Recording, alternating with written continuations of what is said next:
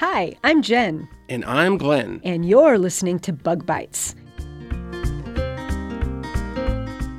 This show is made possible with support from the Greater Montana Foundation, encouraging communications on issues, trends, and values of importance to Montanans.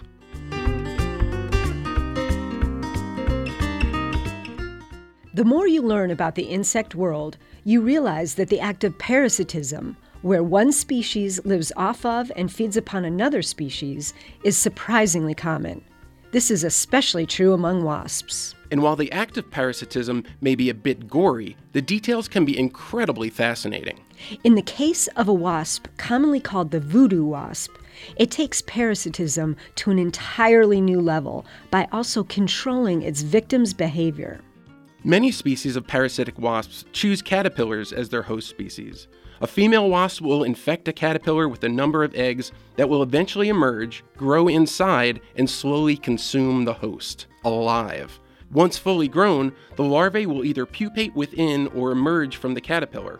With most examples of parasitism, this ends the host's unfortunate life. In the case of the voodoo wasp, the story begins much the same, but takes an interesting turn. The female voodoo wasp will infect a caterpillar with up to 80 eggs.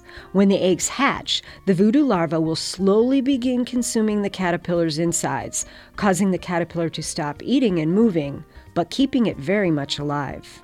Once fully grown, the larvae will emerge from the caterpillar to form a mass of pupal cases on a leaf or branch. But instead of bringing the caterpillar's life to an end, in a bizarre twist, the caterpillar becomes a bodyguard, protecting the developing wasp by violently swinging its head to chase away potential predators. After the adult wasps emerge from their guarded cocoons, the caterpillar's job is finally done. It soon dies, having fulfilled its voodoo driven duties. Bug Bytes is made possible by the Missoula Butterfly House and Insectarium and produced in association with Montana Public Radio.